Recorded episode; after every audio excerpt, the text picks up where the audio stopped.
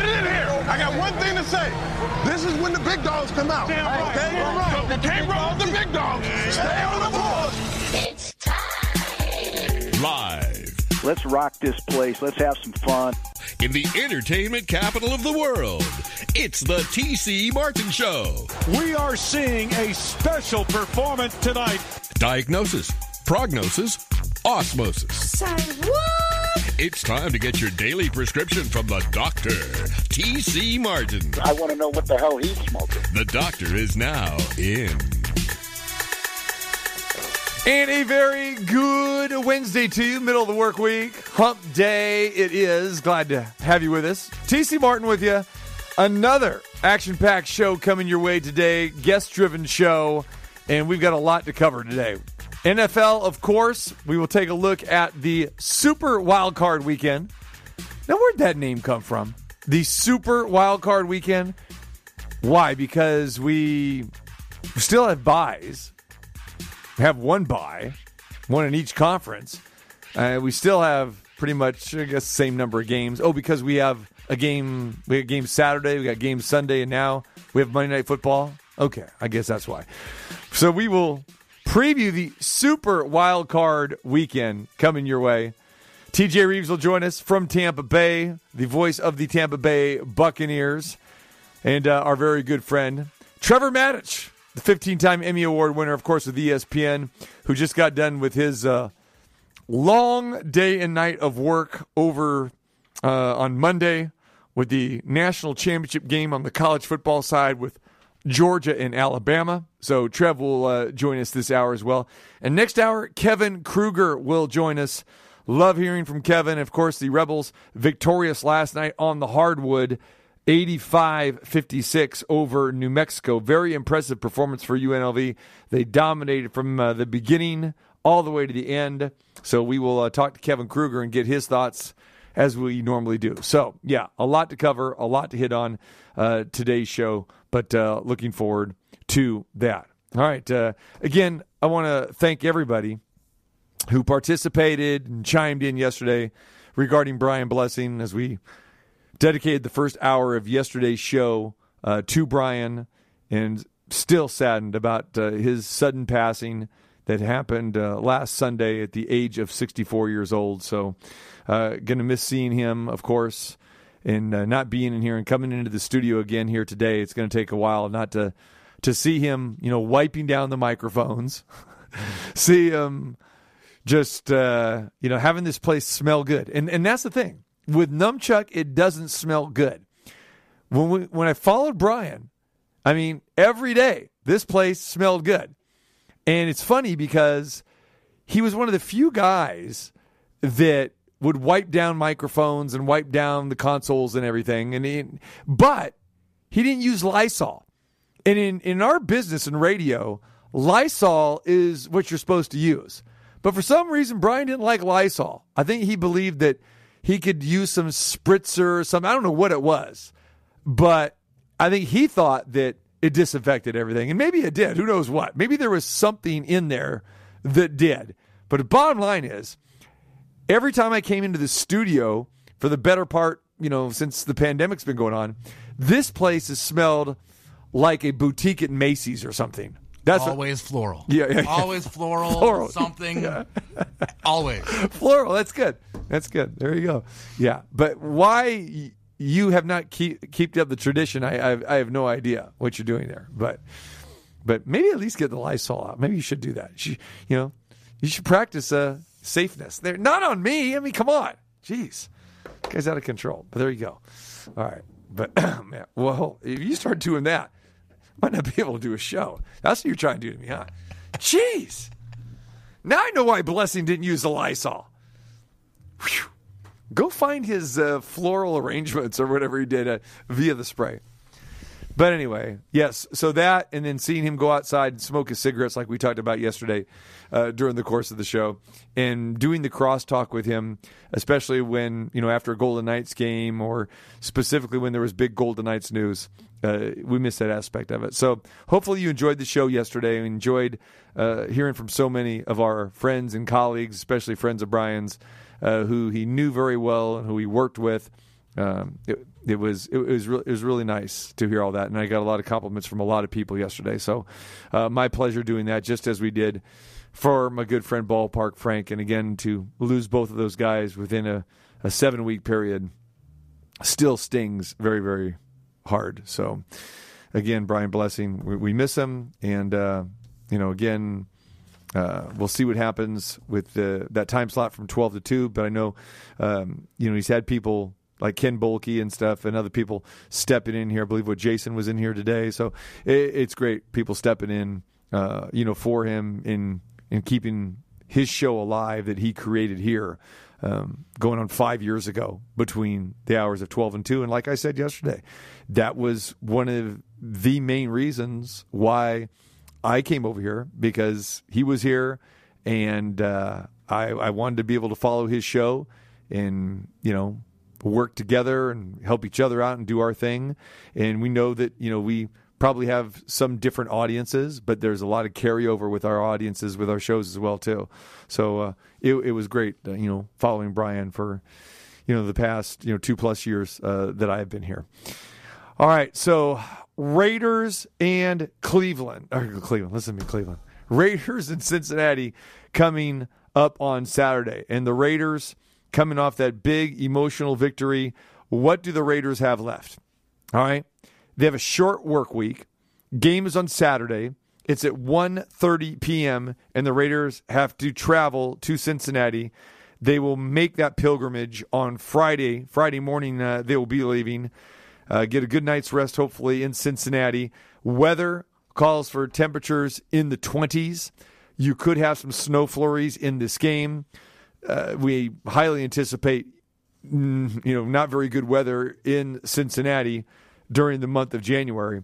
But this is going to be an interesting game. And like I said yesterday, as well as Monday, it was great for the Raiders to get that number five seat because what that did, it put them in a much better position in the number five seed to go on the road and play a team that basically is its equal in the number four seed in the Cincinnati Bengals.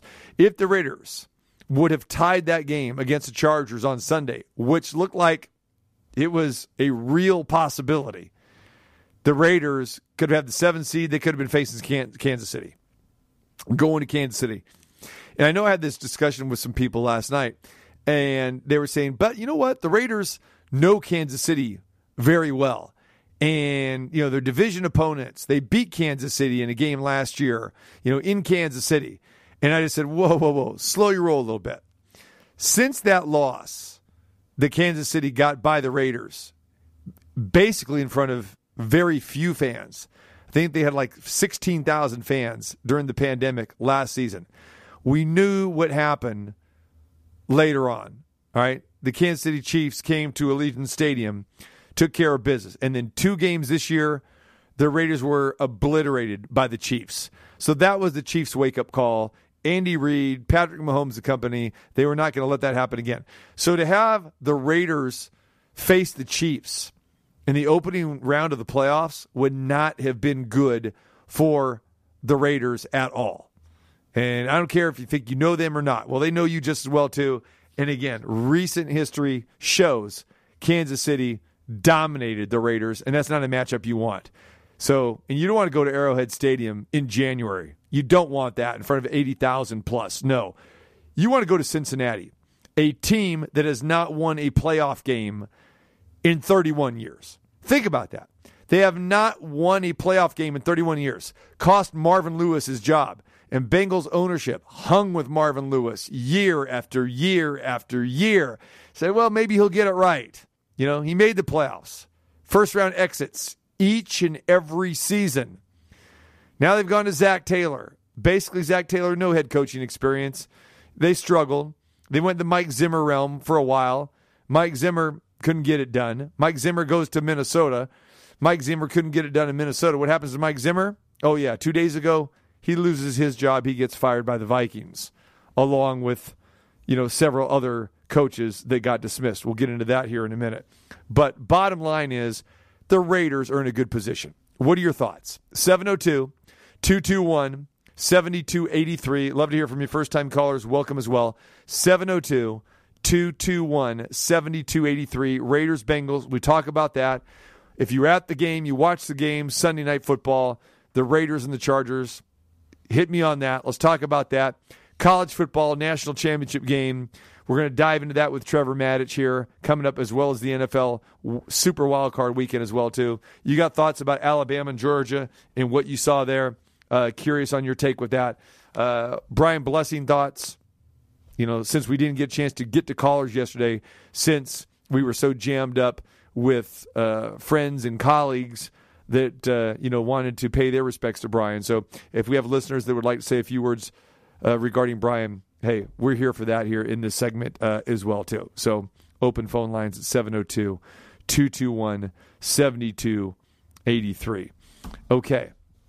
So back to Raiders Bengals. This line here briefly opened up at as a Bengals a seven point favorite on Sunday night, or actually early Monday morning. Quickly got bet down to six and a half, down to six. Now today there are five and a halfs all over the place, and so the Raiders are getting love. They're getting money, and not only are they getting public money, which we firmly expect here in Las Vegas, but they're also getting some sharp money as well, and we'll dive into that. You know, starting tomorrow with Scott Spreitzer and then on Friday with Marco D'Angelo as uh, we start, you know, handicapping the games and we give you our best bets at the Cosmopolitan on Friday. But in this game, there it makes sense on why the Raiders would get some money. Now, even though the Raiders themselves have not won a playoff game in 19 seasons. That's right, 2002. So you got a battle between the Raiders and the Bengals, and combined there, these two teams have not won a playoff game in 50 years. Think about that. 31 for the Bengals. Oh, and then last time, remember that game? Yeah, it was it was the Raiders and the Bengals when Bo Jackson got injured, our good friend Jay Schroeder in that game, quarterback for the Raiders. How about that? And we touched upon that last Friday as well. And I'm sure we'll touch upon that again during the course of this week as well.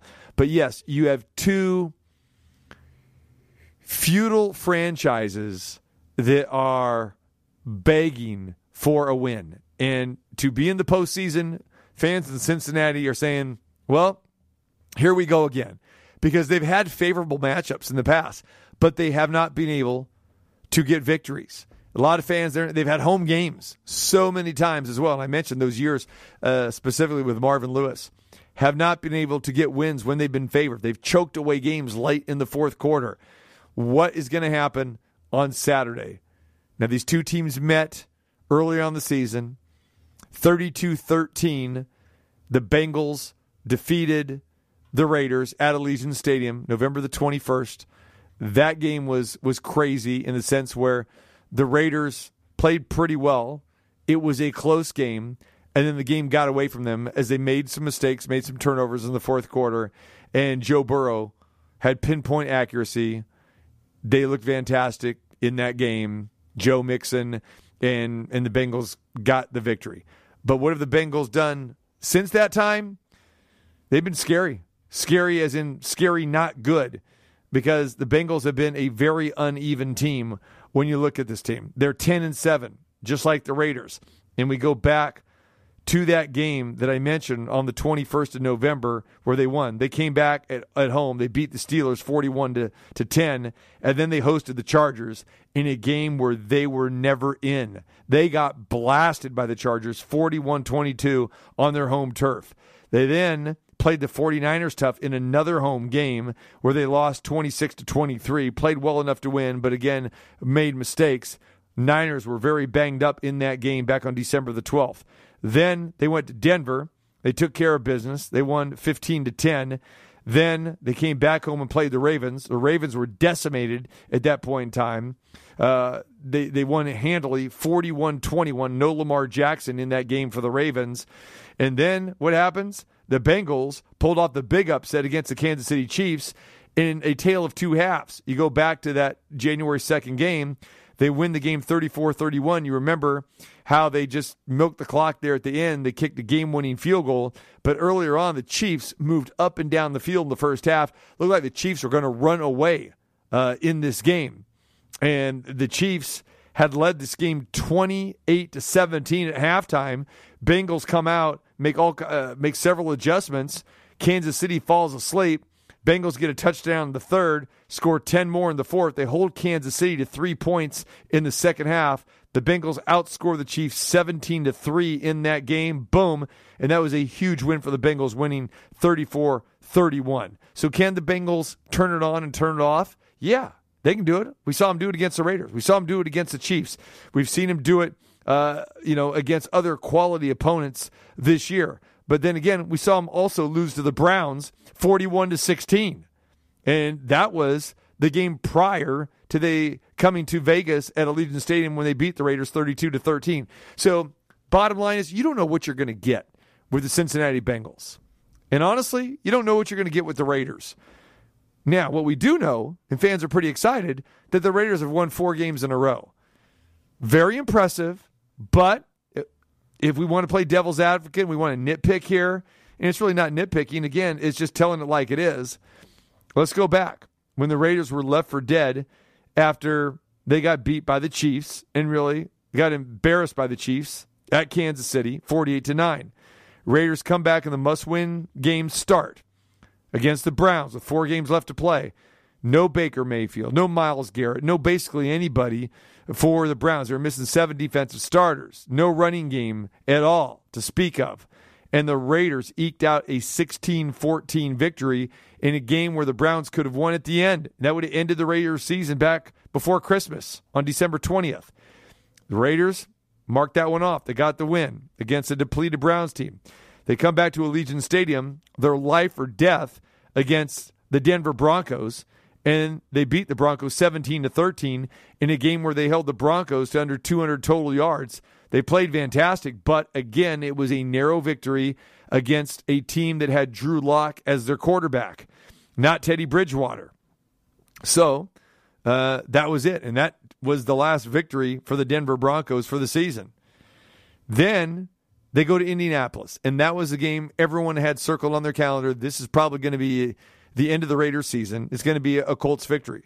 But the Raiders get a little bit of luck on their side for this game as Carson Wentz comes down with COVID early on in that week, going back to the, the Monday earlier on that week. Carson Wentz, along with several other Colts players, had to go in COVID protocols. The Colts practice outside that week and practice inside, but they started the week with virtual meetings. Carson Wentz could not practice. Several others could not practice. Darius Leonard had to come back right before the game because he missed the Colts' previous game due to COVID. So the Colts get Carson Wentz back on the morning of the game on January 2nd, and the Colts lose to the Raiders 23 to 20. And now all of a sudden, the Raiders control their own destiny again. And it's the game against the Chargers, which we saw last Sunday night. The game gets flexed to NBC Sunday Night Football. Al Michaels, Cris Collinsworth calling it, and just being there again in that stadium was phenomenal. And seeing the Raiders jump out to a 10 nothing lead, um, taking care of business, and lose the lead 14 10. They have the lead at halftime, 17 14, and then they go up by 15 points in the fourth quarter, and you think, okay, it's over, it's done. And then the Chargers put together a ridiculous long drive to cut the lead down to seven because they go for two, which was another Brandon Staley questionable call, but they got it because if they didn't get that, they would have been down nine, and they don't come back to force overtime because they need two scores in the final four minutes. But they got it, and they held the Raiders. They got the ball back. They came down, scored a touchdown as time expired, and another lengthy drive, and the Chargers force overtime. A 19 play drive. A 19 play, 75 yard drive that had everybody in Allegiant Stadium shaking their head. What'd they do? What they did exactly was they converted on six fourth down conversions, two fourth and sixes, one fourth and nine. Count them three, three fourth and tens. Needed to convert every one of these in order to just stay alive. And then what happens? Fourth and 21 complete a pass inside the 10 yard line, and there you have it. and then the Herbert pass in the end zone to Mike Williams to tie the thing up. They kicked the PAT, and then we're going to overtime. And so many fans in Allegiant Stadium thought, could this really be happening? And they saw it with their own eyes. So that's a concern for me. The Raiders' defense. When you give up six fourth down conversions, all pretty much of long yardage, the shortest being fourth and sixes, two of those. And like I said, the fourth and nine, three fourth and tens, and the fourth and 21. The Raiders come up with stops on any of those, the game is over. But letting the Chargers hang around, and you just got the feeling that the Chargers had one more possession in that overtime, the Raiders probably don't win the game. They don't win the game, and they're not in the playoffs. They could have played for the tie, but they scratched that because Brandon Staley called the timeout for the Chargers with 38 seconds left, and therefore the Raiders ran a play, got Josh Jacobs to get into field goal range for Daniel Carlson, the 10 yard gain. The Raiders call a timeout with two seconds to go. Carlson nails a field goal. Raiders get the win. And like I said in the beginning here, more importantly, they get the number five seed because they got the victory against the Chargers. So, wow.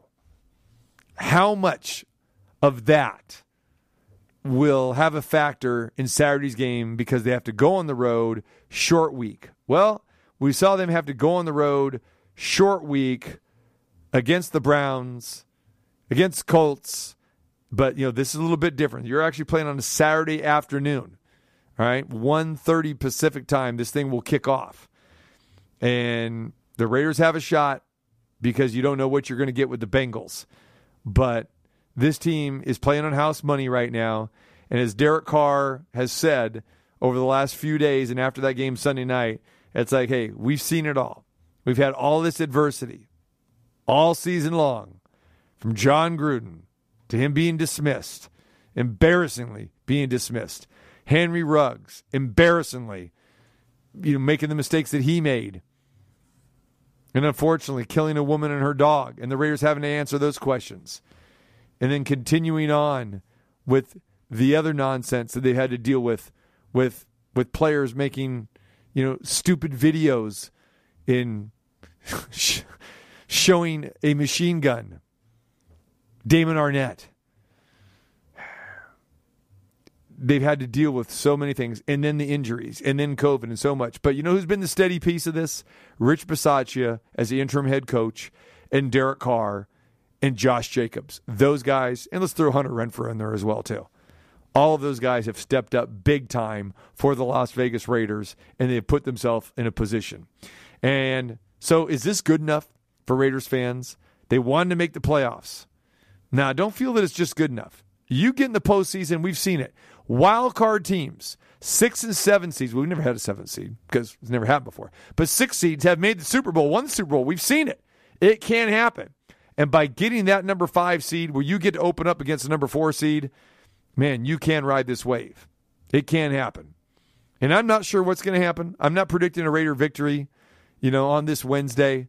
I'm not saying that that is going to happen at this point in time right now. Because if the Bengals and Joe Burrow and Joe Mixon and the receiving corps that they have there, especially with Ja'Marr Chase, wow, l- look out. I mean, the Bengals, they may put 30 plus on the board just like they did here at Allegiant Stadium. And um, even though they lost last week to the Browns, but Burrow didn't play, Chase didn't play. So they had a week off to get rested. But it's a home playoff game. And believe me, Joe Burrow's a young quarterback. Zac Taylor's a young coach. And they have been hearing it in the Cincinnati media all week long that this franchise hasn't won a playoff game in 31 seasons. They have been hearing it. And that, that will be in their head. Can they overcome it? And the Raiders playing on house money. Raiders could pull it off. Wouldn't surprise me a bit. All right, let's get some thoughts when we uh, come back. TJ Reeves is going to join us.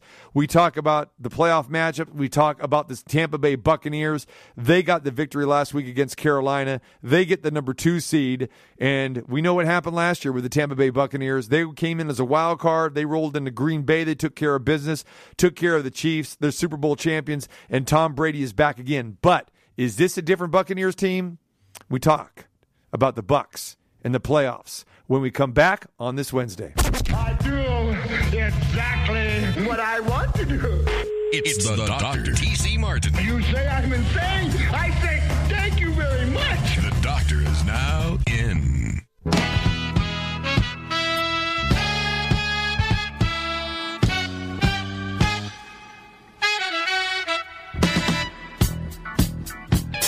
All right, here we go. We're getting ready for the Super Wild Card Weekend.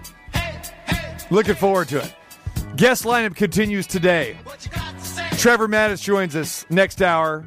We got Kevin Kruger talking UNLV Runnin' Rebels. On the football side, Steve Berline joins us tomorrow.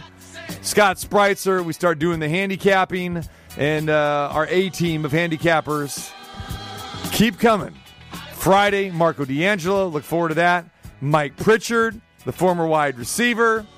Mm, yep, that's all happening Friday. Giving it to you all angles, all aspects, just like we do every Monday through Friday, 2 to 4 p.m. And of course, at the Cosmopolitan in Las Vegas each and every Friday. It was great being there on Monday for the national championship game. Great crowd on hand there as well, too. Great to have, of course. Jay Schroeder, the former quarterback, and another member of our team. So, uh, great stuff. We continue to keep on keeping on as we work our way towards the postseason and looking forward to it this weekend. I know who's also looking forward to the postseason as well, and that is our good friend TJ Reeves, who was on the call last weekend for the Tampa Bay Buccaneers doing the play by play with their victory over the Carolina Panthers. TJ Reeves, what is happening, my friend? Always good to be with my initials brother out in the desert. It was a blast to do that game uh, pinch hitting for the legend, the Hall of Famer Gene Deckerhoff. Uh, got the short notice call that hey, you're going to be in because Gene is in the COVID nineteen protocols. So ended up working the game on Sunday, and for a little while there, it was a little shaky. But then, man, Tom Brady, Rob Gronkowski, and company kicked it into gear. It was a lot of fun to be on the call for a record first time ever 13th win first time the bucks have ever won 13 games granted 17 game schedule but they got it done and now on to the playoffs like you're saying and there is a ton of anticipation, and it's only midweek for this game with the Eagles. Well, I will say this, my friend, and again, you know, as we know, TJ Reeves has been doing the sideline reporting there, part of the broadcast uh, for the Bucks for so many years, doing a great job. And you know, we had played clips. ESPN got a hold of some clips of of him talking about Antonio Brown there the week before, and then uh, you know, again, unfortunately for your longtime play-by-play guy who's been doing it for forever as well too. Unfortunately, he gets COVID, but you you step in and you do the play by play. And I was driving to Allegiant Stadium for the Raiders game, and while I was driving, I had to listen to my guy, and you sounded fantastic, my friend. I, I believe it was you and Anthony Becht, right? The That's former correct. the former tight end. You guys did a fantastic job, man. So kudos to you. Yes, and Anthony had to fill in for our analyst Dave Moore. Again, in these COVID crazy times, uh, he did step in uh, for Dave Moore, our longtime radio analyst, one tight end for another. So Becht and I worked that game, and we had a lot of fun. And there's actually uh, a clip of us on the H uh, now the Showtime, I guess, does the show, the Inside the NFL show, uh, where Rob Gronkowski, much the same way as the doctor gets these half million dollar and million dollar bonuses for everything you're doing in Vegas radio. Gronk was one catch away from getting an extra half million in the in the fourth quarter of that game, and Tom Brady was going to make sure he got it. So we're on the clip talking about it. Anthony Becht is talking about all he needs is one more catch, and I'm going cha-ching on the on the catch that got Gronk an extra million in addition to a 100 yard game. And I will testify here on the Doctor Show in the desert on the galactically famous TC Martin Show. Rob Gronkowski right now looks like the Rob Gronkowski of about five years ago in New England, and that is bad news for the Eagles and anybody else if this guy stays healthy because he was running like younger Rob Gronkowski. He was running defenders over two and three at a time. That is bad news trying to stop him down the middle with Tom Brady in the passing attack. Yeah, and, and to that point, you know, Gronk had some moments last year, but he never was that old Rob Gronkowski. I mean, he came out of retirement and had some big catches during that Bucks playoff drive in the Super Bowl, as we know, but he has not looked like that same guy, you know, consistently week in and week out. And you're right, we are starting to see that now. And uh, again, a lot of these, you know, a lot of fans thought like, okay, Gronk gets another Super Bowl ring, and, and Brady, especially Gronk. Okay, you know, he's he's got TV, he's got movies, he's got other stuff, you know, he wants to do. He might not come back, and, and it was probably less than 50-50 that he was coming back. Not only does he come back, he comes back in shape. And you know he's doing the USAA commercials. Maybe this got got him motivated. Who knows what? But no, he looks great. He looks in great shape. The hands are great. The legs are great. It's fantastic. And TJ Reeves, you described uh, the call about Gronkowski trying to work for that bonus. You don't have to describe it because we have it right here, my friend. Good. Let's go. I need one more. Yeah. If I don't get the seventh catch, I have to go get a real job. All we got to see is Gronkowski get his catch here. What does that mean? Cha ching. Gronkowski has his catch bonus. Tom, good pass, dog. Yeah, thank you. Thank you, dog. You just got a millie? Yeah, I got a You just got a millie? Oh, I got a milli. We going. Where we going? To the city. Yeah, we With my going to the, millie. we going to the city. With With my my millie. Rob Gronkowski having a little fun, got a little milli, got a little million bucks for that catch. That's Well- TJ Reeves, Anthony Becht, and TJ Reeves saying cha-ching. The big question is the city. Where are they going to the city? Tell me they're don't know. going. Tell me they're not going down to Atlanta, where we saw all those ham and acres go last year during the pandemic. There we go. Numchuck, where's my music, please? Because we would always talk about Magic City. Please Oh, do boy. not go to Magic City. I, I know it's a it's a short uh, uh, you know plane ride from Tampa Bay to to Atlantic. Uh, TJ, tell me there's not a Magic City there in Tampa Bay. Oh, there's plenty of places that you could potentially get in trouble in terms of nightlife. Ybor City in Tampa Bay, uh, as well as not too far from Raymond James Stadium. There's a couple of establishments that are very well known as well that you could. I just I thought it was interesting in all of that. That's Donovan Smith, the left tackle at the end that came over to him, uh, kind of dancing with him a little bit. Those guys have done such a great job protecting Tom Brady, including Gronk as the blockers. They should celebrate. He should spread some of that around. He comes over to Brady and says, "Thank you for that pass, dog. Thank you for that pass for an extra half million. Uh, it is amazing. These guys make tens of millions of dollars a lot of times, like Gronk has or Brady has, but sometimes an incentive or a bonus is good. You know, you want to make a new down payment on a house, go buy a yacht or whatever. Get your get your uh, receiving incentives up, and then you're all good. There it is. All right, let's grade TJ Reeves on, on the play by play here. Okay, let's uh, let, let's find a clip and uh, hear TJ Reeves on the call last Sunday against the, the Panthers. With 25 seconds. Okay, that's great, Numchuck. There we go. so that's it. That's what happened to you. They censored you Wow. after you said the balls of the twenty-five. They censored you. They took you off. Oh, that was an EAS test that happened in the middle of the game. That's what happened. No. I'm not sure what that was. Numchuck, I'm not sure what that was. I was. I've been trying. Let me tell you what's going on for the audience. Okay. Numchuck is is working feverishly to get the highlight from me. It hasn't worked Yeah, because it doesn't Great. know how to spell his own name. This is true. To get the to get the correct email address. So we now have gotten that sent while while you and I were talking. He has the highlight. I just don't know if he can play it. Uh, but we'll we'll see if we can make that work. So a little inside radio there. We were trying to make it work. While you and I were talking, Numchuck and I were trying to make that work. Who says that we don't go to great strides, great lengths to try to help the TC Martin show? That's I what we've been trying to do. I say right now it's probably minus two forty to the no. It's not going to happen. But let, With 25 seconds. yep, there it is. Yeah, pay pay the people that had the no. There you That's go. it, TJ. That's all you sent. That's it. One second. That's it. That's it. That's it. Uh, well, uh, here's here's the recreation. Okay. Brady rolls to the right, flips to Le'Veon Bell, touchdown Buccaneers! And in honor of Gene Deckerhoff, fire them cannons as the cannons were going off. That is how it sounded on Buccaneers radio. Now recreated on the TC Martin show. Except it sounded like it was 2020 with no fans and no cannons. That's what it sounded like right there.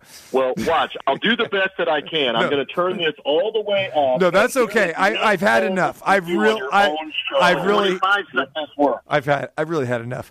No, now we're playing Brian Feldman here. I, That's an inside joke for for us Oh, people in the I station. see. Yeah, yeah, yeah. There you go. All So- right, so wait a minute. I think this is what you want right here. With 25 seconds left, no huddle. With the Bucks at the one of Carolina, Bell is still the bounce. Tight formation, play action. Brady rolls right, flips the bell, waving on Bell. Touchdown Buccaneers. So And that's then a, over Gene Deckerhoff, fire them cannons. there, there we go. That's TJ Reeves in the flesh. I think it's the first time we've had uh, the, our own play-by-play announcer playing his own clip. Yeah. Three thousand miles away. There you go. We do whatever we can to make it work, and we made it work. I don't know how clear it was, but it's live radio, folks. And so there you go, and that was a blast with the cannons going up. You know, part of what I was thinking there, they had struggled in the first half. As you were watching some of this game, they're losing at one point, seven nothing. It's seven three. I'm thinking if I don't get the recognition into Gene on this touchdown, they may not score again. it is Tom Brady, but I better go ahead and do the hey in honor of Gene. It's the it's fire them cannons that he always says because that may be the only cannon firing right there. And for those people that don't know who, who Gene is, he's like 77 years old, and he's been doing the Bucks for how many years? I mean, like two decades? 34 Wow. seasons. Wow. 34 seasons. Legendary. The Florida Sports Hall of Fame. He's the 13 time Florida Sportscaster of the Year. 13, 13 times. He's in the College Football Hall of Fame for his work, obviously, with Florida State. We love him. We hope he's healthy and gets back in to call the Eagles playoff game because, uh, and Gene's got the privilege of calling two Super Bowl wins, and one of them came at the expense of the Eagles, by the way. I know you want to transition and talk about the game briefly in a bit. The Bucks closed down Veterans Stadium 19 years ago now against the Philadelphia Eagles, and then went on to win the Super Bowl with the Raiders, by the way, Jon Gruden against his old team. And then Gene got to call, obviously, a Super Bowl 18 years later last year in the win over Kansas City. So that's uh, that's fantastic, and there is a lot of optimism right now with this team getting a home game and potentially a second home game after the 49ers took care of the Rams, for sure. There it is. Uh, TJ Reeves, the heir apparent to uh, Gene Deckerhoff. There, there you have it. All right, And, there you go. And you, and you, you did. You, Martin, my agent. that's for the right. That's right. You Yes, and that's game you. and that's game one. Uh, so maybe you'll be going for the next thirty-four years. How's that? There you go. Let's. Let's uh, let's hope that we're all around 34 years from now. I would Okay. love that. Yeah. All right, man. Bucks back in the playoffs. Last year, the wild card team on the road. We saw what they did, winning in Washington, winning in Green Bay, and of course, winning the Super Bowl on their home field. How crazy was that against the Kansas City Chiefs? Um, now this year, they're the number two seed, and they're at home hosting the Philadelphia Eagles, which you mentioned. These two teams met on October 14th. Of course, you were there, TJ Reeves. Tampa Bay won that game 28 22. I remember watching this game. Brady played with an injured thumb. Correct me if I'm wrong on that. He completed, I, I think it was like 19 of 22 passes during one stretch of that game. Yep. They lost Richard Sherman uh, in that game on the defense side. Their defense was actually decimated or depleted uh, in that game. And here's one for you. Uh, and I think I, I remember this, and you will recall it, obviously, because you were on the field there. But do you remember? Well, of course you do remember. But I remember the biggest play of that game probably was when the last completion, I think it was the last completion that Brady made in the fourth quarter. It was third and seven. And who does he complete the pass to for 27 yards? Antonio Brown. Antonio Brown to seal the deal, and then they went. They ran up the clock, went Neil Diamond after that. But the, the Bucks needed that completion to keep Yep. that drive alive and not give Philly the ball back and potentially lose the game. well, How's uh, that for some again, knowledge? Is that some some strong knowledge going back on October fourteenth? You dropped some serious knowledge about that Thursday night win, but give the Bucks a lot of credit because that was the stretch where they had lost in Los Angeles, they beat New England on the Sunday night, and then had to go play that Thursday night, I believe, the following week, two weeks later in Philadelphia, uh, and and won that game. And really, Philadelphia made that game closer in the second half than what it was. The Bucks were up three scores in the second half of that game. And Jalen Hurts was a big reason why. That was one of the first times that Nick Sirianni figured out, wait a minute, I got a mobile quarterback, and I can use him around the end here, or as a threat to go around the end to help my run game. So they've picked up on that theme, I think, ever since that night, and have run the ball better, especially with the read option. But Uh, yeah, Antonio Brown is not going to be part of the equation, as we well know. We documented that on your show, and everybody now knows that he's gone. So the question now becomes: Can Mike Evans make the plays? Can Rob Gronkowski make the plays? Will it be someone else? Someone else. By the way, we do have breaking news on the program here this afternoon because I'm looking at the official. That's our producer, update. TJ Reeves. That's right. Numchuck's associate producer. He's calling for the breaking news. Yes, uh, Leonard Fournette was able to practice on a limited basis again this afternoon, and the belief is that Fournette will be activated off injured reserve for this game offensively. So Tom Brady about to get maybe another weapon back here on the offensive side of the ball that they need. Bucks are very banged up at receiver and at running back, but Fournette back practicing. He has not played since the hamstring injury against the Saints back a month ago. So there you go. There's the latest from this afternoon. There it is, ladies and gentlemen. All right, TJ Reeves, our on the spot uh, reporter, sideline reporter, oh, and play by play man as we well. had too. it all like in the first 15 minutes of this interview, I believe. No, yeah. no. Is it? Is this where this? Is it really an interview? Is it really? I, I feel it's not an interview. I think. I think it's just. Uh, it's like a co-host right here. That's what I think it is. Just here's what I here's what I want to know. So a year ago at this time, you were poo-pooing my Buccaneer chances to win in New Orleans. He keeps And I tried to reminding me of this for a year I now. tried to tell you. You were on with me. I was on with you. And so the Bucks beat the Saints. Mm-hmm. And then we have the game at Lambeau. And I'm trying to tell you, it's Tom Brady. It's advantage Bucks. And you won't know you want no part of it. And the Bucks still win the game at Lambeau. And then I'm trying to tell you in the Super Bowl, this is going to be the Bucks at home. Everybody's Chiefs this, Chiefs that. You had saw you saw them in person rough the Raiders up for whatever that's worth. I'm just saying, if we're coming back around, are we going to do this again every week, where I'm on with you, you're on with me, and you're doubting the Bucks every step of the way? If if that's the Okay. case, I think the Bucks are in great shape. Here, Doctor. here's where the problem lies with your little storytelling there. Okay, uh, and I don't know how you how well you did with your kids when they were younger. You know, with the cookies and milk at night when you read the story. If you just if you skip pages, fast forward, I don't know. but you're you fail to realize. And you know this. How many times have I been on the Bucks? Okay, during that run, I was on the Bucks, but no, I did not think that they would beat the Packers at Lambeau Field. Very true. Yes, and I get. I, I did take the Chiefs in the Super Bowl. Granted, Thank you. I, I, that's that's Thank true. you. That's true. But I've been on the Bucks a lot this year. But I will stay steadfast, and I will say it to you again now, as I've said before, to cause another problem with you. They are not repeating. As much as I would like, as much as I would like to, because. I like you. I like Gronk. I like Brady. You know, I, I like Arian. You know, I, I do like this team. I like the organization. I got I nothing needed to hear on a Uh, Wednesday. Listen, All but I needed to but hear you're not repeating. Wednesday It's you, no one repeats. Yeah, nobody repeats. They're too banged up, and it's too hard to repeat. And the Packers are the cream of the crop in the NFC this year. They are, and, and it pains me because I'm not a I'm not Packer fan. I'm not. I'm not a Packer fan. You know how I feel about Aaron Rodgers, okay? But I mean, I love the community, and if they get into the Super Bowl, I'm very happy. I'll march in the parade with them. You know, just like in, in 2010, no problem. Okay, no problem. However, but just the way the Packers are playing, the the defensive adjustments that they have made, the personnel, and Joe Barry's their defensive coordinator. This Packer defense is the reason why the Packers are playing this well. And yeah, Rodgers having a phenomenal season. You got Davante Adams. They're probably more healthy now than they have been all year. I don't see that replay happening, TJ, for the Buccaneers if they do face the Packers this year.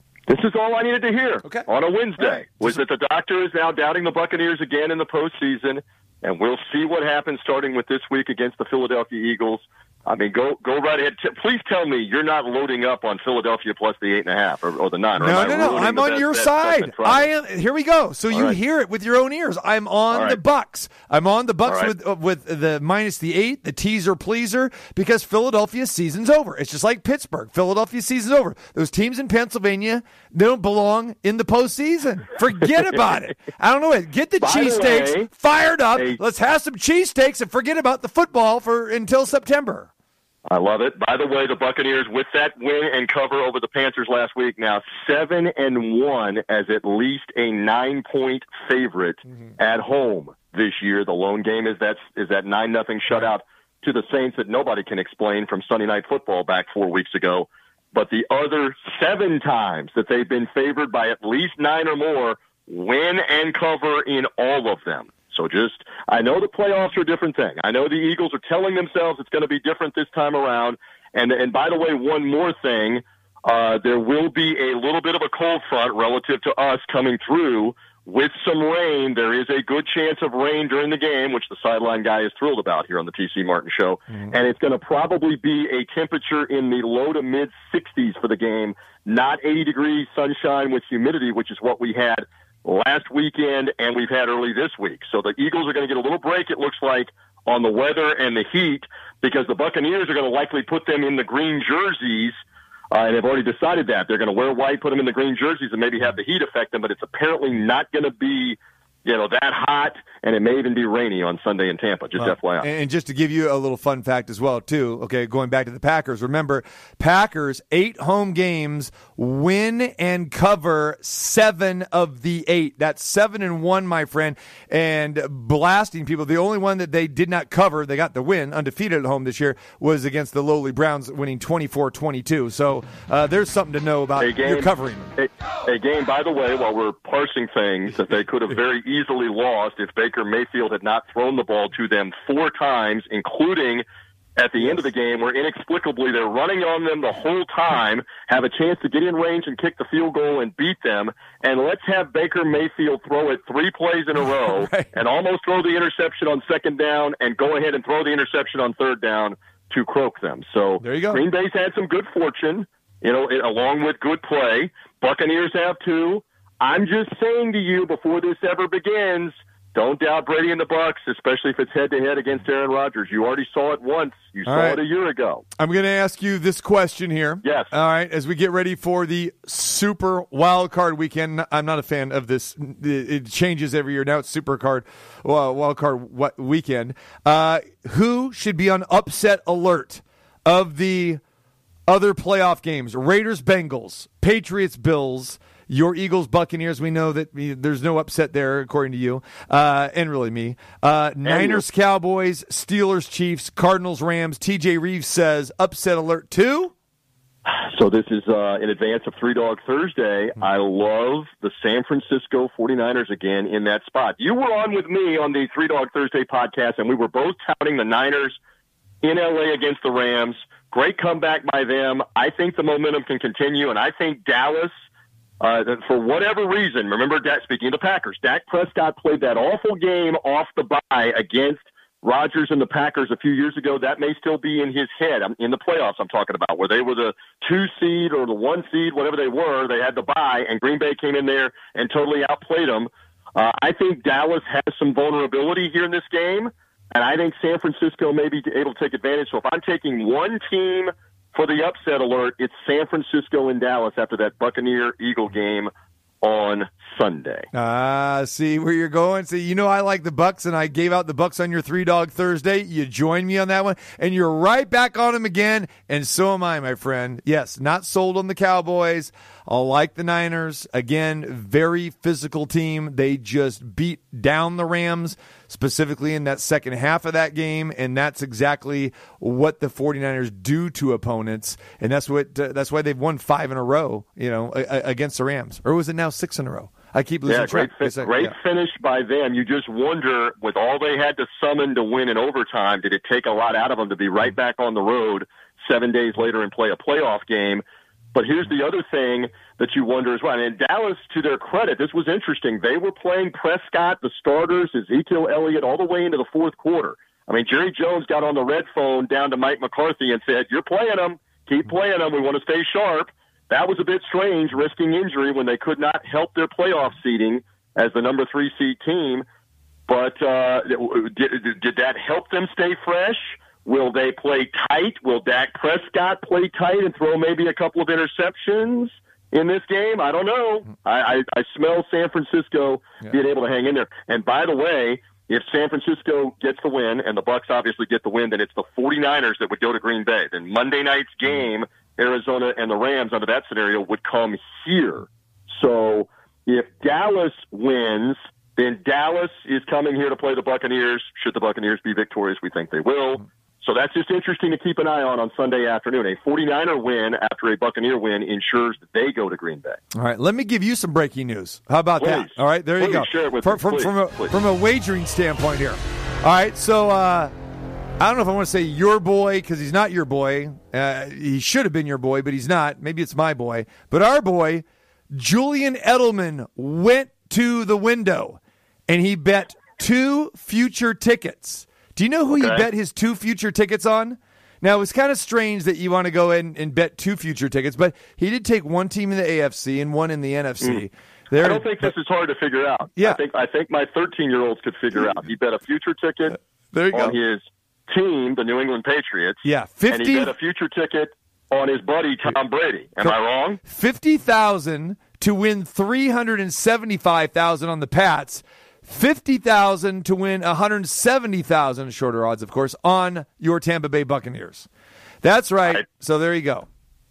I love it. And he did. Did he pair it off as a Patriot Buccaneer Super Bowl somehow, some way to play each other, or he just went individual So, bets? so, on so here's what he did. Here's what he did, and, and I take that back. This is not a Super Bowl wager. It's to get to the Super Bowl. So to AFC champion, and so he's got two wagers. He could cash on both. So for uh, a hundred thousand dollar investment, he could collect five hundred and forty five thousand dollars.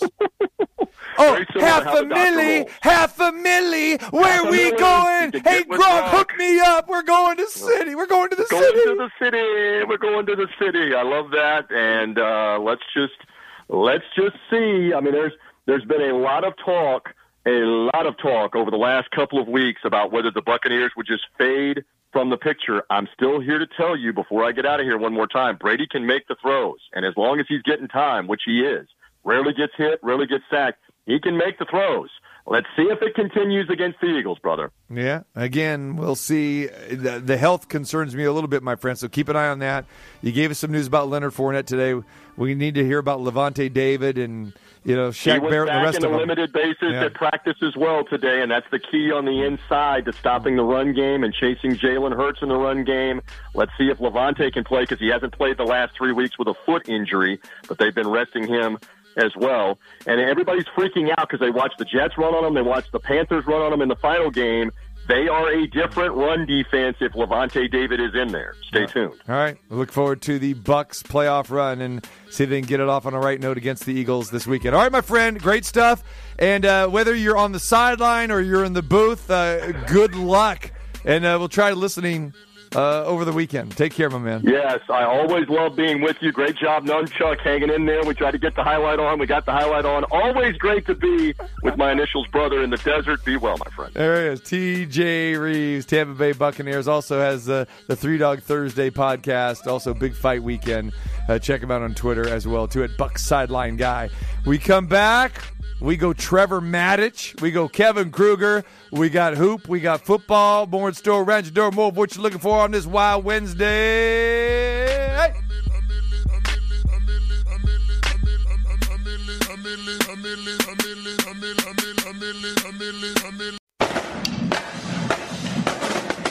Get back on track. The only thing matters is a win. That's it. However,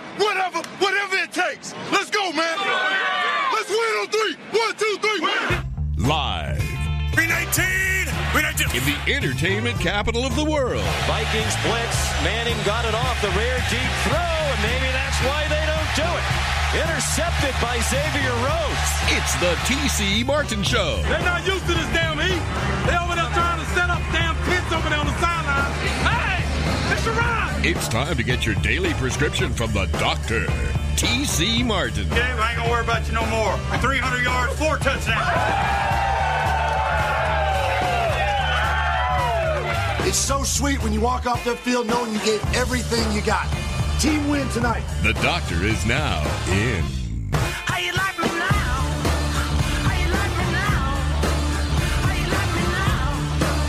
How you like me now? Hour number two here on this Wednesday. NFL football, the Super Wild Card weekend. We're hitting that this hour. We'll talk to Kevin Kruger, the UNLV head coach. Rebs get a victory last night against New Mexico, 85 56. Big time win for the Rebels. That was nice. And they're back in action at home on Friday against Fresno State. We got that whole lot more coming your way. Don't forget Friday at the Cosmopolitan of Las Vegas. Again, the guests keep on keeping on. Our very strong A team. That's it. Steve Berline joins us tomorrow. Scott Spreitzer, we start handicapping it all. Mike Pritchard on Friday. Marco D'Angelo when we are the Cosmopolitan of Las Vegas. And now we go to our center, our guard, our tackle, our tight end, our chef, uh, a guy that never sleeps because he sits there and takes the M and M's and he moves them around and diagrams plays uh, while he's laying in bed at night. The one, the only, and that's why he is the 15-time Emmy Award winner, Trevor Matich. How's that intro? That's an awesome intro. I want you to do it again. I want to record that and play it and play it and play it. Although apparently I did sleep on one thing. I just heard you read that UNLV score. Yes. I didn't realize that New Mexico left the building after halftime. They did. Uh, very reminiscent to the football side, maybe, right? oh, ow, ow, ow. Trevor, you'll appreciate this. So uh, I talked to our, our, our good friend, or my good friend yesterday, Tony Sanchez, the former coach at UNLV, who was over at TCU this past year, was was on the staff of Gary Patterson. And uh, as we know, Jerry Kill, who you know very well, uh, you know from his days at uh, you know uh, Minnesota, and everything. Absolutely. So Jerry Kill gets a job at New Mexico State, takes Tony Sanchez with him. Sanchez actually played at New Mexico State back in the day, so I was very happy for our, our good friend Tony Sanchez, who we still feel got a, a raw deal here at uh, at UNLV, as he really did improve the program. So there you go, a little college football. Um, I don't know what that is, a nugget that I'm throwing at you there. Well, and, and New Mexico State, they call Texas A&M the other Aggies. So there you go. That, that is true, right? There We've you got go. the Aggies and the other Aggies. Here you go. How much time have you spent in Las Cruces, my friend? You know, not a single minute, but one day I hope to go. There you go. New Mexico State football intrigues me. It just intrigues me. I don't, really? I don't know how to even get. Yeah, it's just like I, I guess Las Cruces is right across from uh, Texas Tech. Is that right? Uh, across? are they near Lubbock or? they're close. From I mean, even though they're in different states, but you're right. They're close. You're right. Yeah, yeah, yeah, yeah. I think that's right. So I want to I want to kind of dive into that rivalry a little bit and understand it. And one of my favorite rivalries in, in college football is is Nevada Reno and Nevada Las Vegas UNLV. Hmm. They hate each other. It's so bitter, and people around the country don't understand that. And I I would like to learn a little bit more about New Mexico State and kind of who they hate. Okay, there you go. Yeah, I, I, I think it would be New Mexico State and New Mexico, wouldn't you think? I mean, that's the, the Well, natural. Yeah, and uh, but you know, hate is hate is delicious in its own way. Whether it's big, you know, Ohio State, Michigan, or whether it's kind of unknown, it still is very spicy, and I, and I kind of like it. I love football hate. There you go. It would would Harvard Yale be football hate? I don't know because they both know that they're all going to be rich and in the same corporate boardrooms. So I think they're just playing it hate up there Right. because they all know what their future is going to be. They're going to be our boss. Okay. All right. Uh, well, I don't know about hate. Might be a strong word here, but I'll tell you what I saw. Uh, which you were involved with. Uh, you were on the call on ESPN radio. You did the marathon uh, with the Georgia Alabama game on Monday night, and I want to get a quick take on you on that. But you know what I saw? I saw intensity, my friend, from the opening coin toss. Did you see the looks on those guys' face, the captains, when they came out there at midfield? I thought that referee was going to panic when he was uh, showing him the coin and everything because those guys wanted to get after each other. They did get after each other. It was a physical brand of football. And I don't know what it is, Trev, but it just seems like the SEC, they, they ramp it up a notch when it comes to physical football. Can I get a witness? Yeah, I- witness. Hallelujah. Yeah. You talk about that coin toss. So look at who they sent out. Alabama, one of their guys was Evan Neal, left tackle. He is 6'7, 350.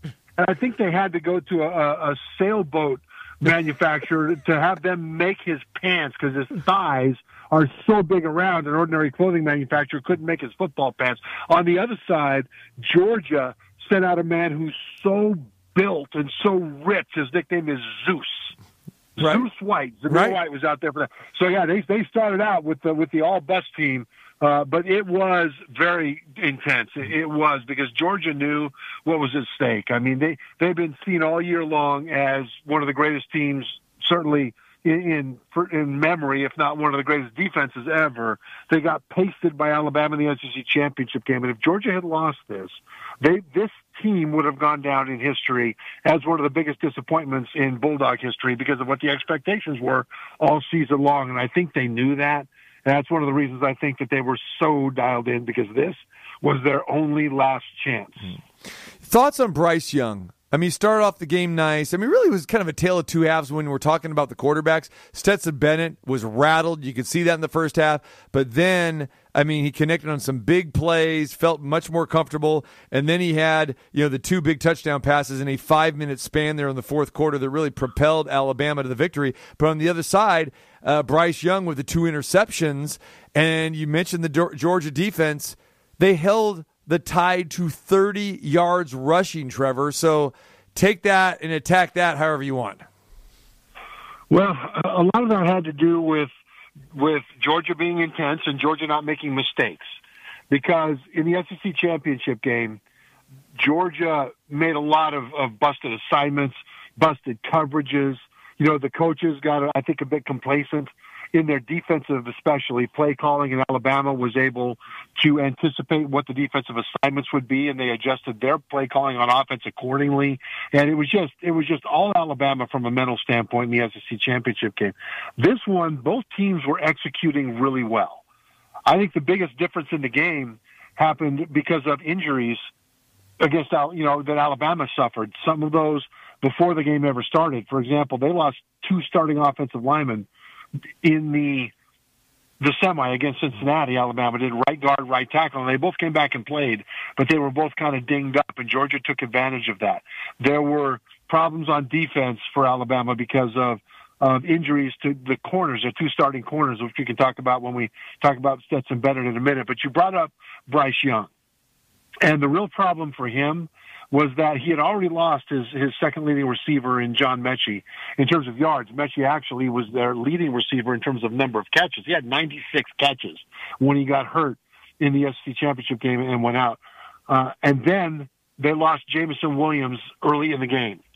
And so they were without their top two receivers. They tried to throw the ball to Jahleel Billingsley, the tight end who was expected to be a really good receiving threat coming into the season, but he was just an unmade bet. He was dropping passes in this game. Early on, they, they featured him on some pass routes and he fell down, so it was incomplete. Bryce Young's first interception happened because Young threw the ball right to where Jahleel Billingsley was supposed to be on a vertical route up the right sideline, but Billingsley didn't find his way past the corner. And so the safety was all by himself where the ball came down, which is where Billingsley should have been had he fought his way past the corner. So it wasn't working out throwing to him. So they threw to some of the, the freshmen and sophomores that weren't ready for prime time. And let's go into the second half because this is kind of the moment when the wheels fell off for Alabama and it had to do with freshman receivers. Alabama had a, a 17 play drive that ended up with a field goal attempt. The reason that drive bogged down in the red zone was because on second down, Bryce Young was hit in the head as he threw by two guys. He still threw a dime to the right sideline up the field a ways. It would have been a first down to wide receiver JaCorey Brooks. Hit him in the hands, dropped it. Now it's third down in the red zone. Bryce Young hit again as he throws, drops a dime even farther down the field around the 10 yard line to an, an out route to another freshman, Agiye Hall. Hit him right in the hands, dropped it. Now those two passes probably would have gone to either Metchie or Williams. Instead, it went to two freshmen. Both drops back to back, fourth down. Alabama lines up for a field goal attempt. It's blocked. The next play, Georgia rips off a 67 yard run. They end up scoring on that drive. And Georgia, you know, the wheels came off for Alabama and Georgia jumped on top and never relinquished it. And it started with a 17 play drive. Alabama controlling the clock, controlling the Georgia defense. Freshman drop, freshman drop.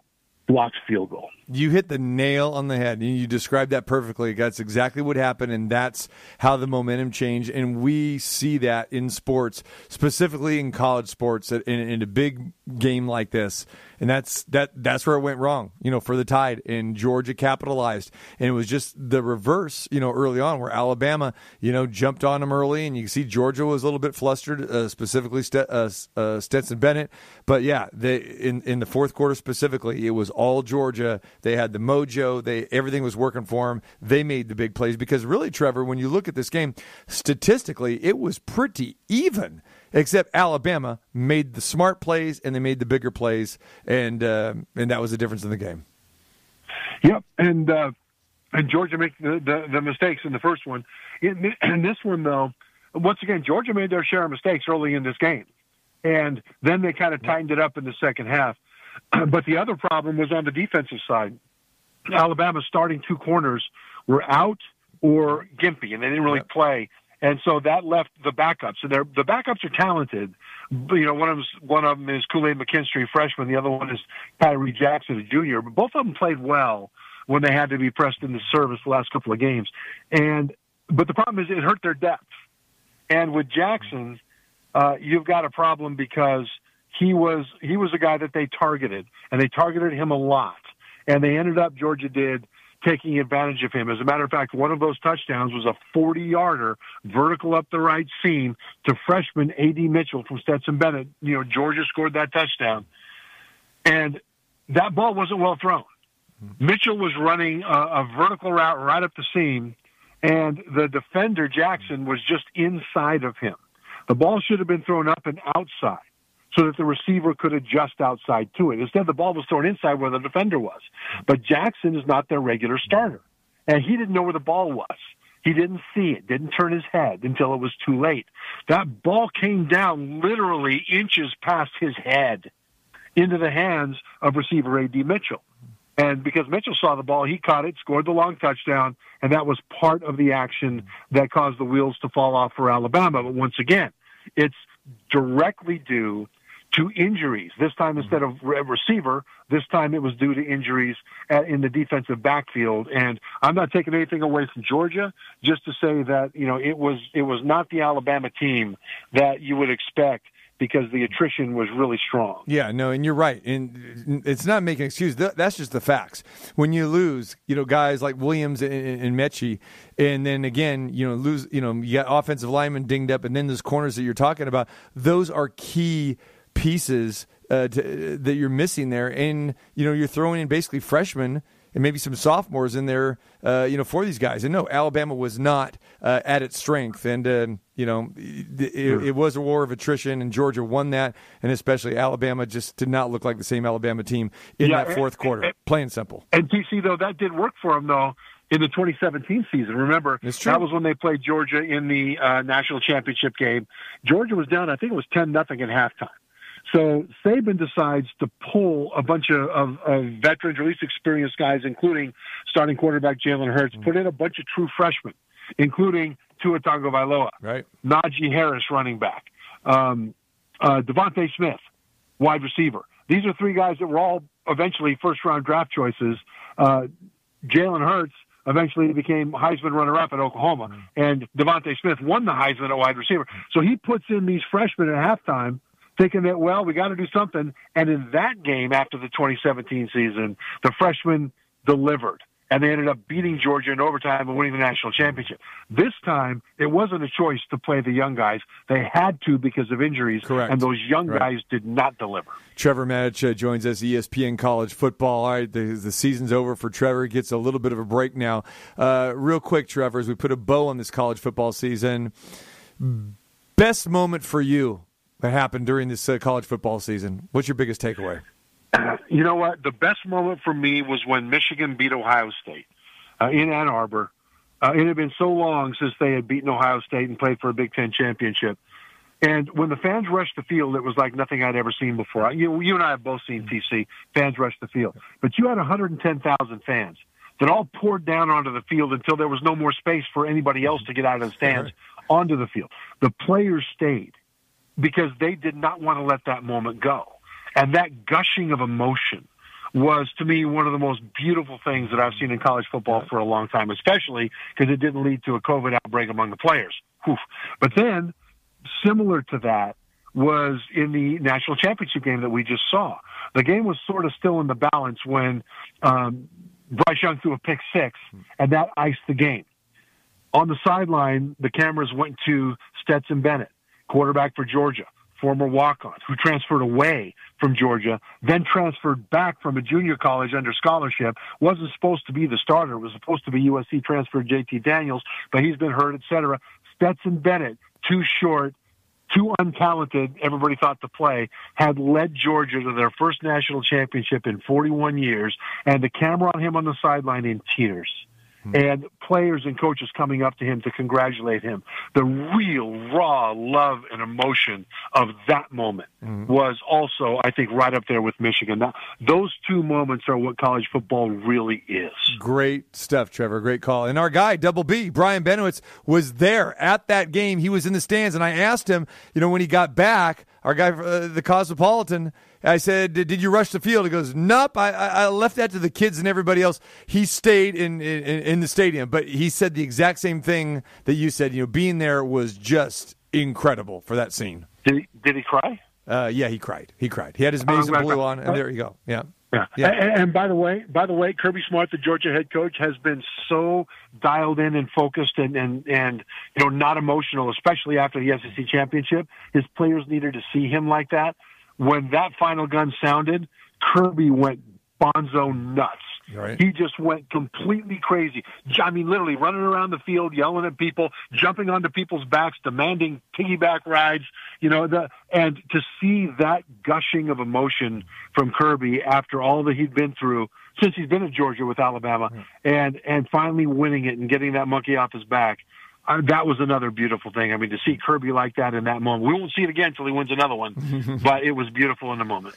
All right, let's transition to the NFL. Of course, Raiders, Bengals. We're talking a lot about that here. It's the Saturday game, and especially the way the Raiders won the game Sunday night. That talk about being there in, in a crazy atmosphere. That was uh, unbelievable. I've never seen uh, a team convert, uh, you know, fourth, uh, rather six fourth down conversions, Trevor, uh, like that. Especially when you're talking about you know two fourth and sixes, fourth and nine, three fourth and tens, uh, and then a, a fourth and twenty-one. It, that was amazing. Now the Raiders have got to get themselves ready to travel to Cincinnati. How do you see Raiders and Bengals, my friend? Well, the way I see Raiders and Bengals is uh, Raiders are going to score a lot of points. Joe Burrow, quarterback of the Bengals, is hot right now, and the thing is, he has got uh, arguably the best group of skill players in the NFL. The Raiders' skill players have been diminished. I mean, especially because of what happened with Henry Ruggs the third, and and not having him available. Well, you know, the Burrow's got folks to throw to, and so I, I think that this will be a game that the Raiders need to expect to score a lot of points in order to have a chance. If this is a low-scoring game, a defensive struggle, I will be absolutely stunned and I will eat my hat. There you go. It sounds like a Trevor Matich over for Friday afternoon. That's what I'm kind of sensing already here.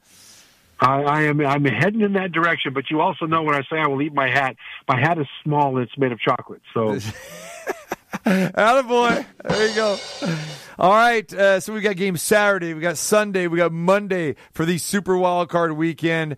So the Raiders Bengals will kick it off. And then we go two teams you know a lot about Patriots and the Bills, my friend. We saw what happened in these first two games, and we talk about emotion and we talk about a little hatred there. That's definitely here in this rivalry. How does the uh, trilogy play out here? You know what? Mac Jones has been getting the quarterback for the Patriots a whole lot of love all season long. And he's done really well as a rookie starting quarterback. But there's been times when he hasn't done well. It's kind of been up and down. And I think, I think the love has kind of overshadowed some of the problems that he was bailed out because of his defense a lot of times and because of their running game. And I think this is the kind of a game that he's about to run into a buzzsaw. The Bills have a, a defense that if it's playing at its best, they're dialed in to frustrate and really dominate a quarterback like this. And the Bills have been frustrating to me, and I guess a lot of people that have kind of ridden with them uh, over the course of the season in terms of wagering, um, or at least in terms of picks, because you know, they've been as good as advertised at times. And then they'll do things like go down to Jacksonville and be a 12 point favorite or so and not even score a touchdown and lose outright. And the Bills have been up and down that way. But when the Bills are on, they're as good as any team in the AFC. I expect them to be on in this game. They're only laying four points, and I know that uh, you know the Patriots defense is playing well, and I, I get Bill Belichick in the playoffs. I get all that, but if the Bills don't play at the top of their game in this game, I will also eat my hat. And so, you know, they've just got more ability to be dynamic on offense than the Patriots do. So essentially, I'm looking at two defenses that are very good when they're playing their best and one offense that is very good and dynamic when they're playing their best. And so right now I'm I'm giving the edge to the Bills. Yeah, and again, th- they have been a very hard team to figure out. A lot of these teams have been very hard to figure out. And we go back to that game when the weather was miserable and the wind and everything. And like you said, Mac Jones only threw three passes, and Belichick said we're going to pound it into the ground. And and the Patriots, you know, upset the Bills there in Orchard Park. Uh, game time temperature, Trevor. Do you know what that's going to be on Saturday night there in Buffalo? 78 degrees and a light breeze. That would be indoors in someone's house watching the game in the comfort of their own home. But four, it will be four. How do you like that? Four. So you're saying it's positive degrees. That's right, four. Have you ever played in four, my friend? In Provo, Utah, did you ever play in four? In New England, did you ever play in four? No, the the coldest I played was like it was like it was like 20, but the wind chill was below zero. And that was at New England, by the way. There yeah, I was playing for the Colts at the time. Yeah, and I was I was I was playing uh, left tackle against Chris Slade, who was a Pro Bowl pass rusher at the time for New England, and it, and the temperature was just, you know, it was the wind chill was incredible. It was below zero, super cold, and uh, and I loved it. I thought it was great. All right. Of the other games, Trevor, which intrigues you the most? Eagles, Bucks, Niners, Cowboys, Steelers, Chiefs, Cardinals, Rams. You know, of those, Cardinals Rams intrigues me the most because I could see this thing going either way. The Rams have been another teams that have been up and down. I mean, they they've been dominant this year, but there have been times when they've disappeared. And Stafford has really surprised me because at times he's been great. Other times it's like, well, who who who body snatched Matthew Stafford and, and inhabited his uniform for this game? And so again, when you expect teams to play at their very best, then um, then great. But will they? I think they will here, and I think because of that, I would give the edge to the Rams because of the receiver corps, even though they've had injuries in that situation, and because of Aaron Donald, mm-hmm. who's a one-man wrecking crew. But when I've thought that over the course of this season, at times they've burned me. Mm-hmm. So you know, this comes to trust. Do you trust them now that it's the playoffs to get all of their potential onto the field? Because they didn't during the season at some key moments. And so right now, my, my lean is the Rams to cover. They're laying four, but you know, it's up to the Rams. I don't think the Cardinals can beat them, but the Rams certainly can beat the Rams. All right, uh, some breaking news here, Trevor. I want to get quick thoughts on this. Uh, speaking of that game, safety Eric Weddle, remember him, right? Coming out of retirement to sign with the Rams for the playoffs. Jordan Fuller got injured last week. You know, he was their defensive signal caller. A big blow to the Rams. But what do they do? They go back and bring Weddle back. Weddle hasn't played with the Rams uh, since he retired after the 2019 season, but he was the team captain. He was the defensive signal caller. How does this play here? Because the Rams have got a lot of injuries, especially on the defensive side of the ball. That they got hurt against the Niners. Uh, talk about Weddle coming back. Is is that a difference maker? Can where does that stand as far as you know Fuller out and Weddle being a replacement and not playing uh, at all for the last two seasons?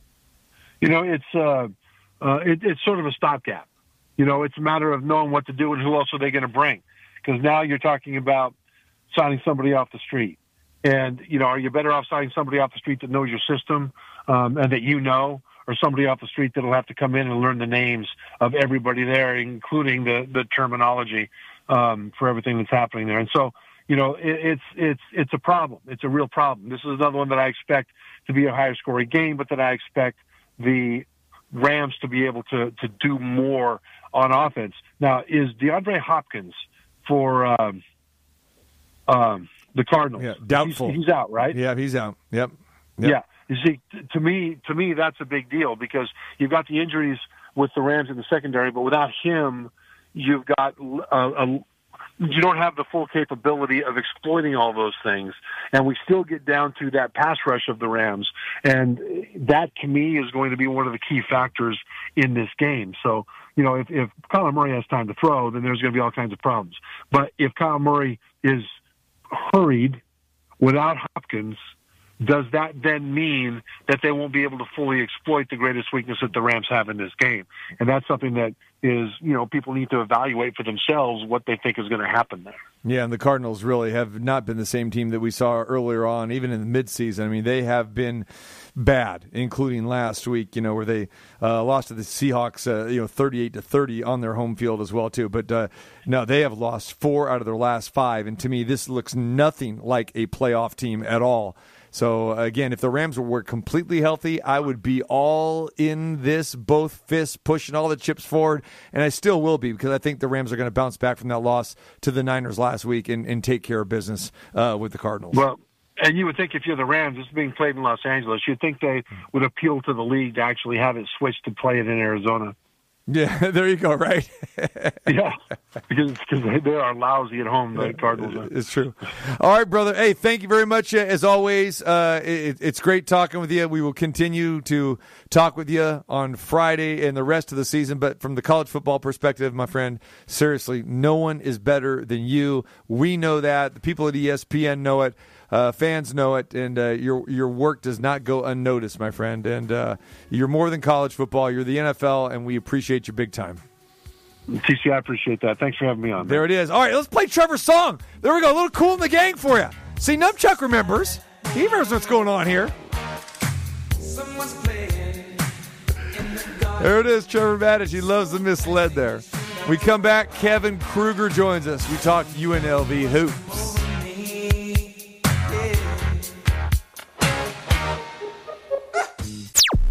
Got something for you. Here's the man, the myth, the oracle has spoken, the mouth. You hear me talking? T.C. Martin.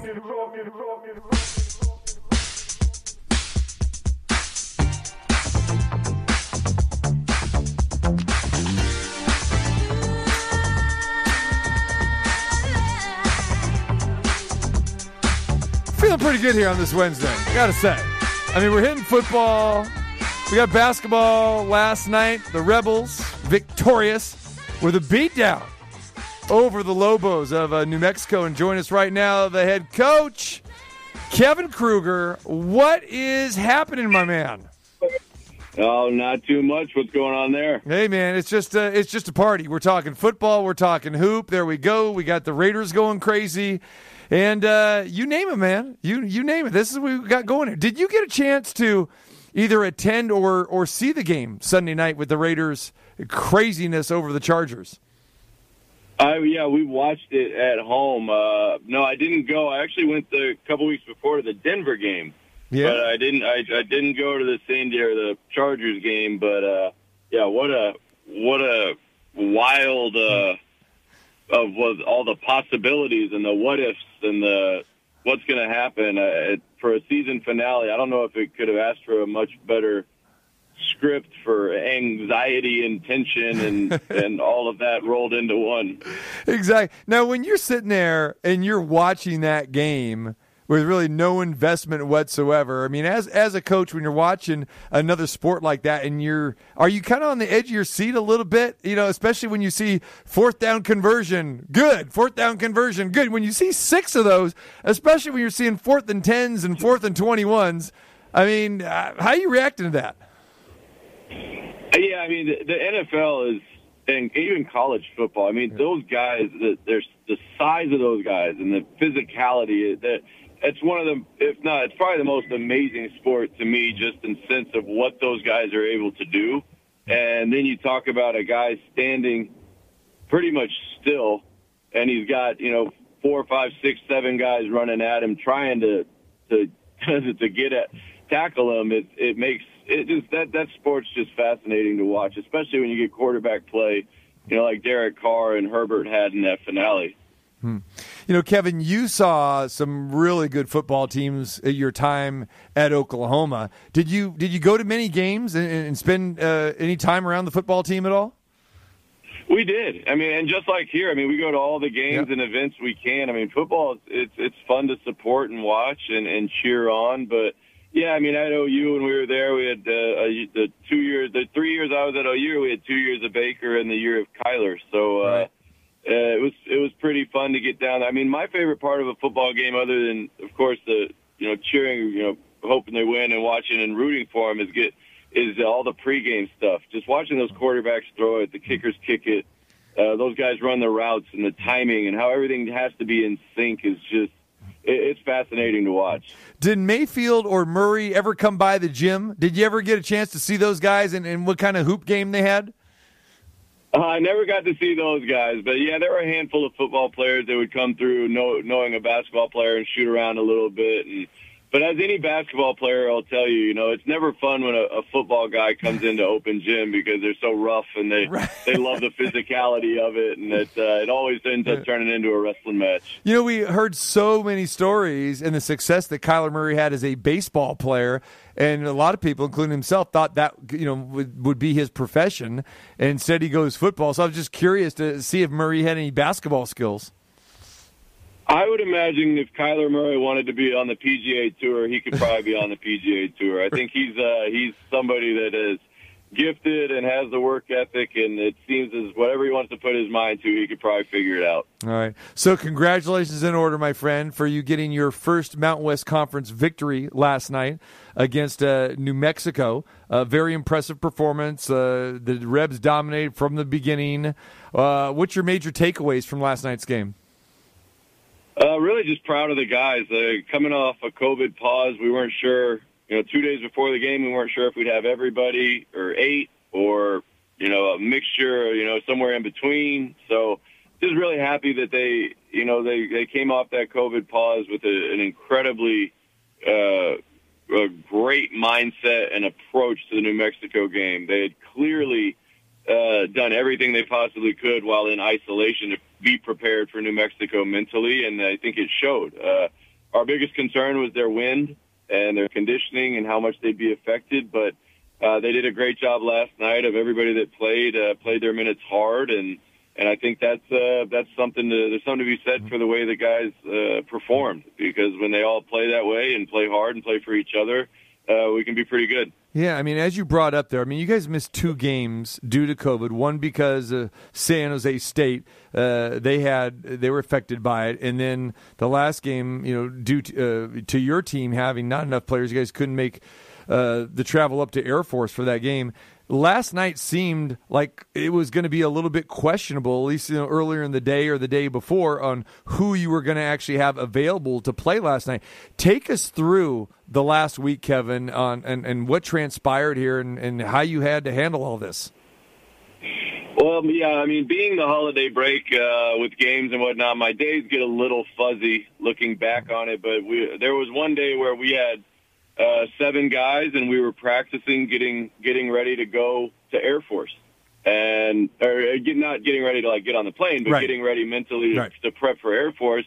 And then uh, a few hours later, we were we we were co hit COVID again, and so we fell under the threshold of however how many we needed, and or fell under the the minimum of how many we needed. So then it quickly became a pause with just a few guys able to work out, and then we just kind of sat back and waited for a day and just to see when we were going to play next and who and how if anything was going to be shuffled around. And it was really just kind of became a hurry up and wait game. And and then uh you know we ended up having enough test out that the game was going to happen against New Mexico. And then it slowly kind of just trickled into eventually by the time tip off came around having everybody So, how were you able to practice during that time, and how many guys did you actually have? I mean, because if you're down to you know seven or eight guys, I mean that's pretty hard to to really conduct practices. And I know that you know your your bench is pretty long there, and this and that. Again, we don't know how you know how many guys were actually affected, and what were your practice numbers like last week? Well, yeah, we we were practicing there with seven, and then and then we fell under the seven, so we didn't practice because that was under the minimum of uh, of playing. So we kind of we actually gave the guys uh, about a day and a half to just get away and make sure they stay isolated away from the guys who had tested positive. But uh, the practices just be, pretty much became an individual workout type uh, feel that we would have in the spring or the summer, where uh, yeah, we we can't go five on five, uh, we can't uh, do anything outside of pretty much two or two, two on two or three on three. So it was just a lot of skill development, a lot of work, uh, a lot of discussion, conversation about what we would do if this scenario happened, what we would do if that scenario happened. Because, like I said, we were preparing to go to Air Force with seven, and pretty much just stand in the zone the whole game, and and just kind of hope that uh, we could get out of there uh, fighting as best we could and stay healthy. But then we fell under the minimum, so we, we had to adjust, and then uh, then we were getting ready for New Mexico with about eight or nine, and then the next day with with ten or eleven or so, and then the on game day all thirteen. All right, and then again, uh, you score 85, and again, not having a a full squad really to conduct a lot of your normal practices, and you win basically by 29 points, 85 to 56. I mean, very very impressive performance. In your opinion, Kevin, uh, biggest difference from the opener against San Diego State to last night's game?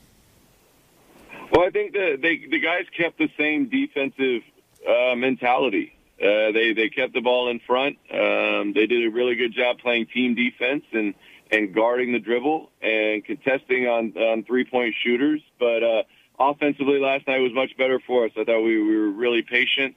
Uh, we were stubborn in the in the approach of getting a good shot or creating an advantage for a teammate. And uh, then, uh, you know, when that started to go, we were able to go on a, a handful of runs that kind of spread the game open. And, and I thought the guys just did a really good job playing for each other and moving it side to side and, and just being ready to shoot. And uh, I think that's why we had that success offensively. And that combined with a couple transition buckets uh, kind of allowed us to break the game open. Donovan Williams, 29, Bryce Hamilton, 17, Royce Ham chips in with 11 and then 13 boards on top of that. Uh, these guys are, are becoming your big three, aren't they? I think so. You know, they are, they are. And, and Donovan and Bryce are, are playing well, playing really efficient. And then Royce has been about the same guy every day. You know, he goes after every rebound like it's the game winner. And, you know, he's finishing around the rim. He's a constant threat uh, for the guards to throw to at the rim. And I think that's a lot of the reason that Donovan and Bryce are able to, to have the scoring opportunities they have because you've got a guy like Royce down there on the block fighting. And, uh, so, yeah, they, they kind of work in symmetry. And then, you know, the way Jordan's playing, the way he's sharing the ball and getting it moving and not turning it over is as uh, pivotal as anything. Kevin Kruger joins us, the head coach at UNLV, and the Rebels improved to one and one on the uh, the conference uh, slate here in the Mountain West. They win 85-56 over New Mexico last night. Kevin, again, I don't, mean to to have this uh, be a negative thing at all, but again, just when you look out there and you look at the Thomas and Mack Center and you look at the fans, and you know, not being there is as much as you want, you know, during this, and has that any effect on your guys? Is that something that that the you guys talk about at all? Like, hey, wish there were more fans there, and if that is, how do you approach that, and and, and how do you address that not only with them, but just everyone else here in the community as well to get more people out there.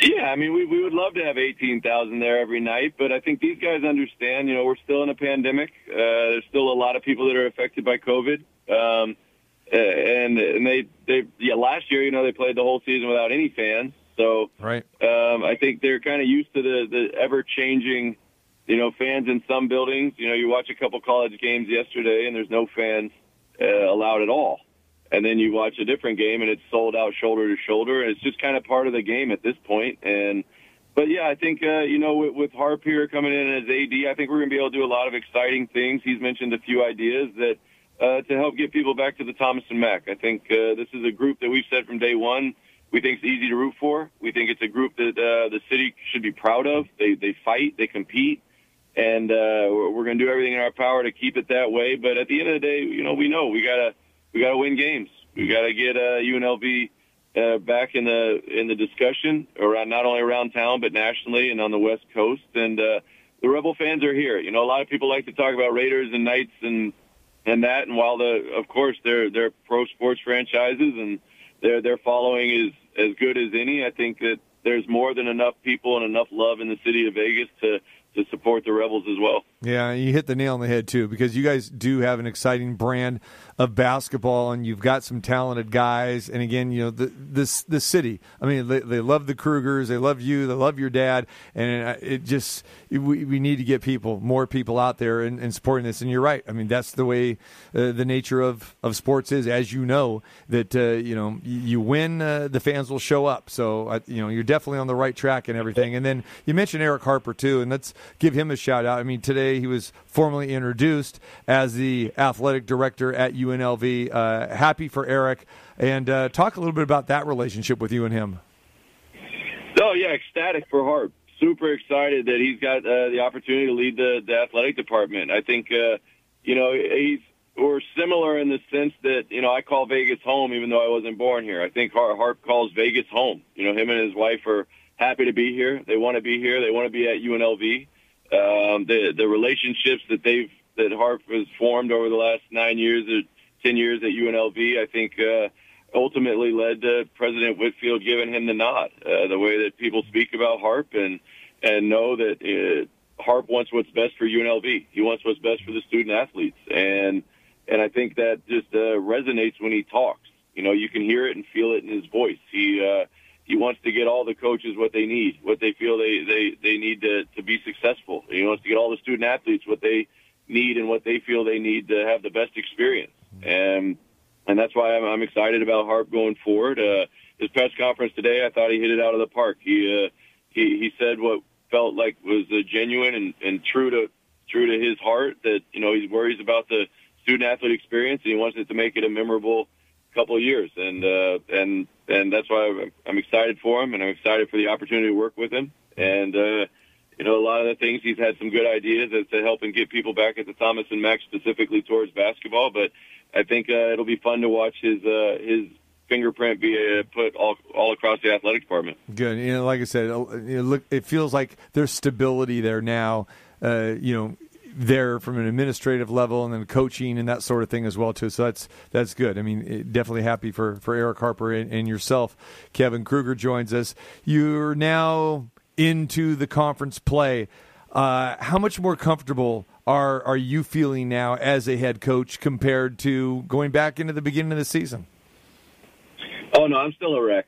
I'm still a wreck. That's- I, lo- I love your honesty, man. It's awesome. Yeah, I think uh, you know it's just one of those things where you know uh, as a player you just always felt you were in control. You know, you you controlled the the game. You what was going to happen out there, and the, the and you just felt like you had more of a hand in it. And on the coaching side, you do your best to give them the information they need, but then it, you still feel like you don't uh, have the same effect that you did as a player. But I mean, having a blast. I mean, this is this is what I've always wanted to do.